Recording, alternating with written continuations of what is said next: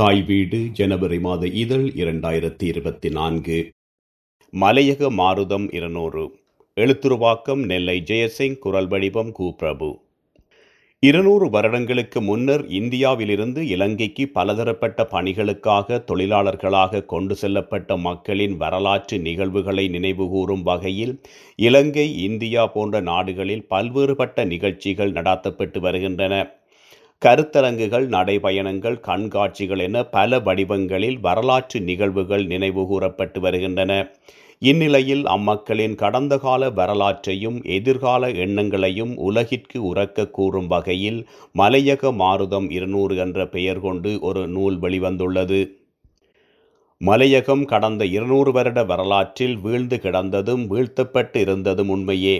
ஆனால் அவர்கள் இன்று ஃபீனிக்ஸ் பறவைகளாக வீறு கொண்டு எழுந்து வரத் தொடங்கிவிட்டார்கள் என்ற உண்மையை உணர்ந்த மலையக மாருதம் இருநூறு நூலின் தொகுப்பாசிரியர் தோழர் திலீப் குமார் அவர்கள் பரந்த மனதுடன் மலையக ஆளுமைகளிடம் பெற்ற பத்தொன்பது கட்டுரைகளை ஒரு நூலாக ஒரு வரலாற்று பதிவாக கொண்டு வந்துள்ளமை மிகவும் பாராட்டத்தக்க விடயமாகும். வட இலங்கையிலே இருந்து கனடா நாட்டிற்கு இடம்பெயர்ந்த முற்போக்கு சிந்தனையாளர் சமூக செயற்பாட்டாளர் எழுத்தாளர் உரையாளர் என பன்முக ஆற்றல் மிக்க தோழர் திலீப்குமார் அவர்களை முதன்மை ஆசிரியராக கொண்டு வெளிவரும் தாய் வீடு இதழ் மலையகம் இருநூறின் முக்கியத்துவம் கருதி மலையகம் தொடர்பான கட்டுரைகளை இரண்டாயிரத்தி இருபத்தி மூன்று ஒக்டோபர் இதழிலே வெளியிட்டதுடன் அதனை தனித்துவமான நூலாகவும் வெளியிட்டு மலையக மக்களிடம் மட்டுமல்லாமல் அனைத்து தமிழ் பேசும் மக்களிடமும் அந்நூல் பெரும் வரவேற்பை பெற்று வருவதும் குறிப்பிடத்தக்கதாகும். ஓவியர் ஜீவா அவர்களின் நேர்த்தியான அட்டைப்படத்துடன் நூற்றி இருபது பக்கங்களை உள்ளடக்கி வெளிவந்துள்ள இம்மலர் தாய் வீடு பதிப்பகத்தின் சென்னை பிரிவாலே அனைவரையும் ஈர்க்கும் வகையில் வெளியிடப்பட்டுள்ளது. மலர் வடிவிலான இந்நூலில் இலங்கையிலும் புலம்பெயர்ந்து வாழும் மலையக ஆளுமைகள் எழுதிய பத்தொன்பது கட்டுரைகள் இடம்பெற்றுள்ளன. அவை மலையக மக்களின் அரசியல் பொருளாதாரம் இலக்கியம் கலை கல்வி சமூகம் தொடர்பான விடயங்களை மிக ஆழமாக உற்றுநோக்கி எழுதப்பட்டவையாகும்.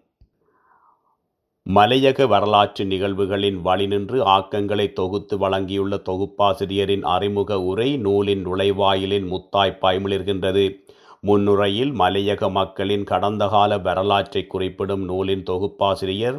அம்மக்களுக்கு இக்காலத்திலும் இழைக்கப்படும் அநீதிகளை சுட்டிக்காட்ட தவறவில்லை.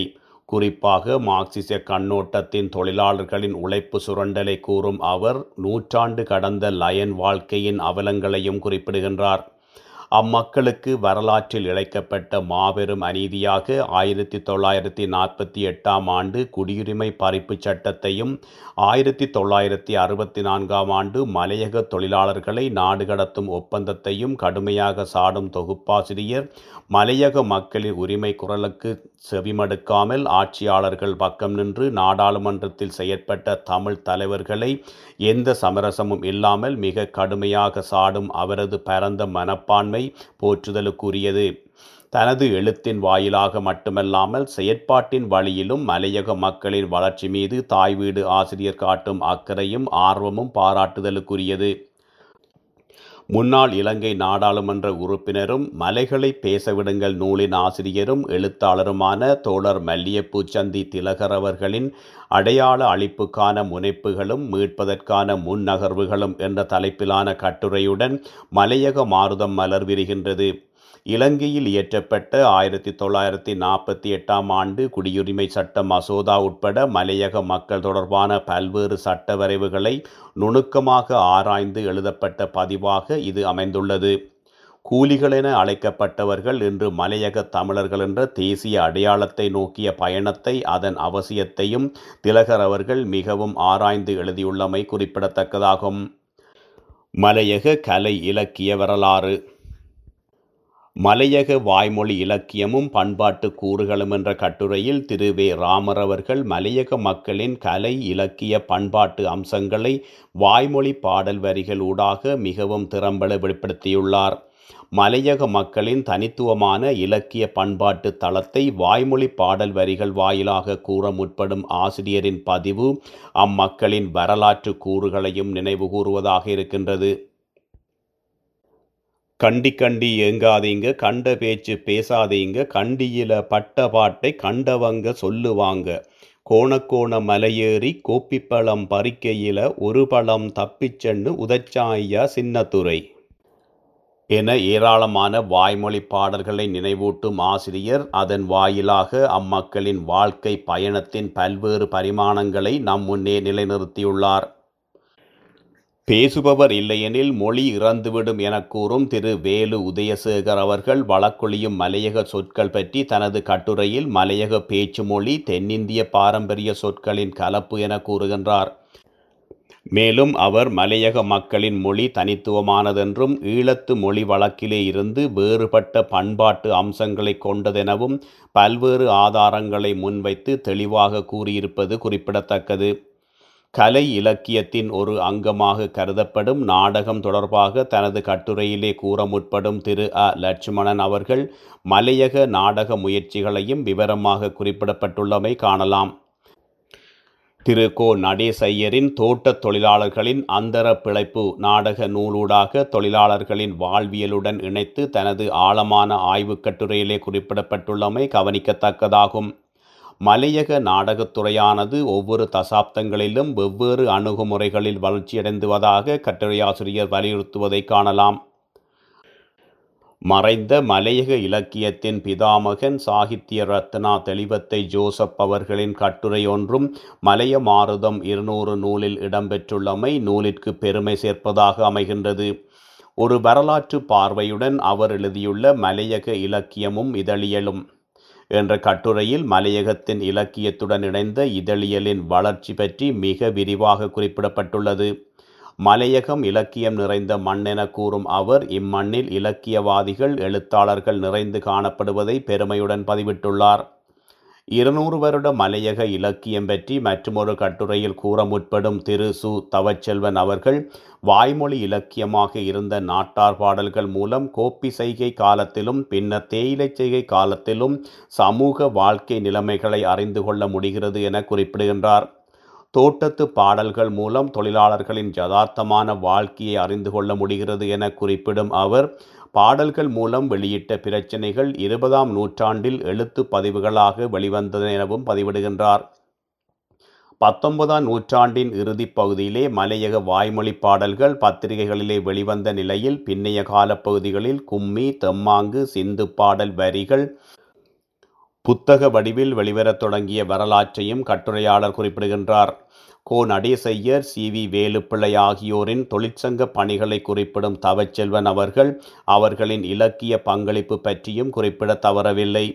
இவ்வாறு பல்வேறு இலக்கிய ஆளுமைகளின் மலையக இலக்கியம் தொடர்பான ஆய்வுக் கட்டுரைகளின் மத்தியில் மலையகத்தின் பிரபல எழுத்தாளர் திரு மு. சிவலிங்கம் அவர்களின் பூட்டுப்போடு எனும் சிறுகதை ஒன்றும் இடம்பெற்றுள்ளது டெங்கு நுழம்புக்கு மருந்து தெளிப்பதை மையமாக கொண்டு எழுதப்பட்ட சிறுகதையில் ஆழமான அவசியமான அரசியல் கருத்துக்களை அவர் தெரிக்கவிட்டிருக்கும் சிறப்பை காணலாம். சட்டத்தை கலட்டணும் தாத்தா இருநூறு வருஷம் முடிஞ்சு போச்சு தாத்தா நம்ம உரிமைக்கு இப்பவே போராடியாகணும் தாத்தா போன்ற கருத்து ஆழமிக்க வரிகள் மலையகத்தின் குரலாக எழுத்தாளர் குறிப்பிடுவதை காண முடிகின்றது. இவ்வாறு மலையமாரதம் இருநூறு மலரில் மலையக இலக்கியம் சார்ந்து ஆறு கட்டுரைகள் மலர்ந்து மனம் பரப்பி வருகின்றன. அவை வெறும் வரி வடிவங்களல்ல. ஆழ்ந்து ஆய்ந்து எழுதப்பட்டவையாகும். மலையகம் வெறும் கோப்பியும் தேயிலையும் விளைந்த மண்ணல்ல. அங்கே ஆழமான செறிவான மண் வாசனை மீசும் கலை இலக்கியம் இருந்துள்ளன என்றும் இருக்கின்றன என்பதை உலகிற்கு உறக்கச் சொல்லும் வகையில் மலையக இலக்கிய ஆளுமைகளின் பதிவுகள் இந்நூலில் இடம்பெற்றிருப்பது மலையக மக்களுக்கு அங்கீகாரமாகும். தேசிய இன அடையாளம். மலையக மக்களின் தேசிய இன அடையாளம் குறித்த வாத பிரதிவாதங்கள் இலங்கையில் பரவலாக நடந்து வரும் நிலையில் அது தொடர்பான கருத்துருவாக்கத்தை ஏற்படுத்தும் வகையில் மூன்று மலையக ஆளுமைகளின் கட்டுரைகள் மலையக மாறுதம் நூலிலே இடம்பெற்றுள்ளமை குறிப்பிடத்தக்கதாகும். இவர்களின் எழுத்துக்கள் மலையக தேசிய இன அடையாளத்திற்கு வலு சேர்ப்பதாக இருக்கின்றன. தோழர் திலகர் அவர்களும் நூலின் ஆரம்ப கட்டுரையில் தேசிய இன அடையாளத்தின் அவசியத்தை வலியுறுத்தியுள்ளார். மலையக இன அடையாளத்துக்கான அவசியத்தை குறிப்பிடும் கலாநிதி திரு. பே. சரவணகுமார் அவர்கள் மலையக நிர்மாண சிற்பி கோ. நடேசையர் அவர்களின் இந்திய இலங்கை ஒப்பந்தம் நூலை மேற்கோள் காட்டி திரு ப நடேசையரின் மலையக தமிழருக்கான அடையாள உருவாக்கத்திற்கான அடித்தளத்தை அமைப்பதில் பெரும் பங்கு வைத்ததாக கூறுகின்றார். இலங்கை அரசியல்வாதிகளின் இனவாத கொள்கை பற்றி கூறும் இந்நூல் இந்திய விரோத கொள்கை உருவானதையும் சுட்டிக்காட்டுவதாக கட்டுரையாளர் குறிப்பிடுகின்றார். இந்தியாவிலே இருந்து வந்த ஒவ்வொரு தொழிலாளியும் இலங்கையில் நிரந்தரவாசியாக வேண்டும் என்பது கலாநிதியின் கருத்தாக இருக்கின்றது. இவ்வாறு பெருந்தோட்ட தொழிலாளர்கள் இலங்கையில் வாழும் தனியான ஓர் இனத்தின் அடையாளமாக கொண்ட சமூகம் என்ற கருத்தை வலியுறுத்துவதாக கட்டுரை அமைந்திருப்பதை காணலாம். ஒரு சமூகத்தின் இன அடையாளம் பாதுகாக்கப்படாவிட்டால் அந்த இனம் அழிந்து போய்விடும் என தனது கட்டுரையிலே ஆதாரங்களுடன் மிக அழுத்தம் திருத்தமாக பிரபல எழுத்தாளர் திரு ரா. சடகோபன் அவர்கள் குறிப்பிடுவதை காணலாம். இருநூறு வருடங்களாக வஞ்சிக்கப்பட்ட இவர்கள் இலங்கை நாட்டிற்கு உரியவர்கள் என தங்களை மாற்றிக்கொள்ள வேண்டும் என்பது அவரது வாதம். இந்திய வம்சாவளி தமிழரா இலங்கை தமிழரா இலங்கை மலையக தமிழரா என்ற பல கேள்விகளுக்கு விடையளிப்பதாக அவரது கட்டுரை அமைந்துள்ளது. மலையக தமிழர் என்பது ஒரு புவியியல் கோட்பாடு அல்ல அது ஒரு அரசியல் கோட்பாடு என்பது அவரது வாதமாக இருப்பதை அவதானிக்கலாம். மலையக தமிழ் மக்கள் ஒரு தனியான தேசிய இனமாக அங்கீகரிக்கப்பட்டு சட்ட அங்கீகாரம் பெறப்பட வேண்டும் என்ற அவரது கருத்து ஏற்றுக்கொள்ளக்கூடியதாக இருக்கிறது எனலாம். இந்திய வம்சாவளி என்ற அடையாளத்தை ஏற்படும் பாதகங்களை மிக விவரமாக கூறும் திரு. சடகோபன் அவர்கள் தனது கட்டுரையில் இலங்கை மலையக மக்கள் என்ற தேசிய இன அடையாளமே சரியானது நியாயமானதும் என்பதை ஆழமாக வலியுறுத்தியிருப்பதை கவனத்தில் கொள்ள வேண்டும். மலையக தமிழரின் அரசியல் அங்கீகாரம் பற்றி தனது கட்டுரையிலே கூற முற்படும் திரு. சுப்பையா கமலதாசன் அவர்களும் இலக்கிய தளம் அரசியல் தளம் என எல்லாவற்றிலும் ஆழ வேரூன்றி நிற்கும் மலையக மக்கள் அரசு ரீதியாக மட்டுமே இன்னும் அங்கீகாரம் பெறவில்லை என கூறுகின்றார். தேர்தல் வரலாற்றை சுட்டிக்காட்டும் இவர் தற்போது வாக்குரிமையுடைய அரசியல் அங்கீகாரம் பெற்ற சமூகமாக உள்ள இவர்கள் தேசிய இன அடையாளத்துடன் உரித்தானவர்கள் என்கின்றார். இவ்வாறு மலையக மக்களின் தேசிய இன அடையாளத்தின் அவசியத்தை வலியுறுத்தி எழுதப்பட்ட கட்டுரைகள் மிகவும் முக்கியத்துவம் வாய்ந்தவையாக பார்க்கப்படுகின்றன. சுயநலம் சார்ந்த சில பிரிவினர் இந்திய வம்சாவளி என்ற அடையாளத்தை வலிந்து திணிக்க முயலும் இன்றைய காலகட்டத்தில் இலங்கை மலையக தமிழர் என்ற பொருத்தமான தேசிய இன அடையாளத்தை குறித்து மலையக ஆளுமைகளின் கட்டுரைகள் மலைய மாறுதம் மலரிலே இடம்பெற்றிருப்பது சிறப்பான ஒன்றாக கருதப்படுகின்றது. அரசியல் பங்களிப்பு. இலங்கை மலையக மக்களின் தொழிற்சங்க ஈடுபாடு மிக அவசியமான ஒன்று என கூறப்படும் அதே நேரம் அரசியல் பங்களிப்பு மிகவும் அவசியமான ஒன்றாக கருதப்படுகின்றது. கடந்த காலங்களில் போதிய விழிப்புணர்வு இன்மையாலே அவர்கள் எப்படியெல்லாம் இனவாத அரசியல்வாதிகளால் பாதிப்புக்கு உள்ளாகினர் என்பதை உலகம் அறியும். இந்நிலையிலே தோட்டத் தொழிலாளர்கள் அடிமட்டத்திலே இருந்து தங்களின் அரசியல் பங்களிப்பை செய்திடல் மிகவும் அவசியமென்ற வகையில் பேராதனை பல்கலைக்கழக முதுநிலை விரிவுரையாளர் திரு ரா ரமேஷ் அவர்கள் எழுதியுள்ள கட்டுரை இந்நூலில் இடம்பெற்றுள்ளமை கவனிக்கத்தக்கதாகும். உள்ளாட்சி அமைப்புகளின் தற்போதைய மலையக மக்களின் நிலை குறித்து விவரமாக ஆராயும் அவர் சமூக நீதி சுயநிர்ணயம் என்பனவற்றை உறுதி செய்யும் இடமாக உள்ளூராட்சி அமைப்புகள் இருப்பதால் அவற்றில் மலையக மக்களின் ஈடுபாடு மிகவும் அவசியம் என்பதை வலியுறுத்தியுள்ளார். குடியுரிமையின் அவசியத்தை கூறும் கலாநிதி சமூக உரிமை முழுமையாக மலையக மக்கள் பெற முடியாது இருப்பதற்கான அரசியல் நிர்வாக காரணிகளை சுட்டிக்காட்டுகின்றார். உள்ளாட்சி அமைப்புகளிலே உள்ள குறைபாடுகளை குறிப்பிட்டு அதற்கான தீர்வுகளையும் முன்வைக்கும் விரிவுரையாளர் உள்ளாட்சி அமைப்புகளின் தோட்ட மக்கள் உள்வாங்கப்படாத பாராபட்சமுள்ள இலங்கையின் அரசியல் செயற்பாட்டையும் வன்மையாக கண்டிக்கின்றார். இலங்கை மலையக மக்களின் அரசியல் வரலாற்றில் ஆயிரத்தி தொள்ளாயிரத்தி நாற்பத்தி எட்டாம் ஆண்டு குடியுரிமை பறிப்பு என்பது அம்மக்களுக்கு இழைக்கப்பட்ட மிக பெரும் துரோகச் செயலாக இன்று வரை பேசப்பட்டு வருகின்றது. இந்நிலையில் சர்வதேச அளவில் ஆய்வுக் கட்டுரைகளை எழுதி வரும் திரு. என். சரவணன் அவர்கள் மலைய மாருதம் நூலிலே எழுதியுள்ள ஆயிரத்தி தொள்ளாயிரத்தி நாற்பத்தி எட்டு குடியுரிமை பறிப்பு தொடர்பான கட்டுரையில் குடியுரிமை பறிக்கப்பட்டதும் வாக்குரிமை பறிக்கப்பட்டதும் திட்டமிட்ட சதியாகும் என்பதற்கான வரலாற்று ஆதாரங்களை தனது கட்டுரையிலே முன்வைத்துள்ளார். மலையகம் ஆயிரத்தி தொள்ளாயிரத்தி நாற்பதுகளிலே இடது பக்கம் சாய்வதை வலதுசாரிகள் விரும்பவில்லை எனவும் குறிப்பிடுகின்றார்.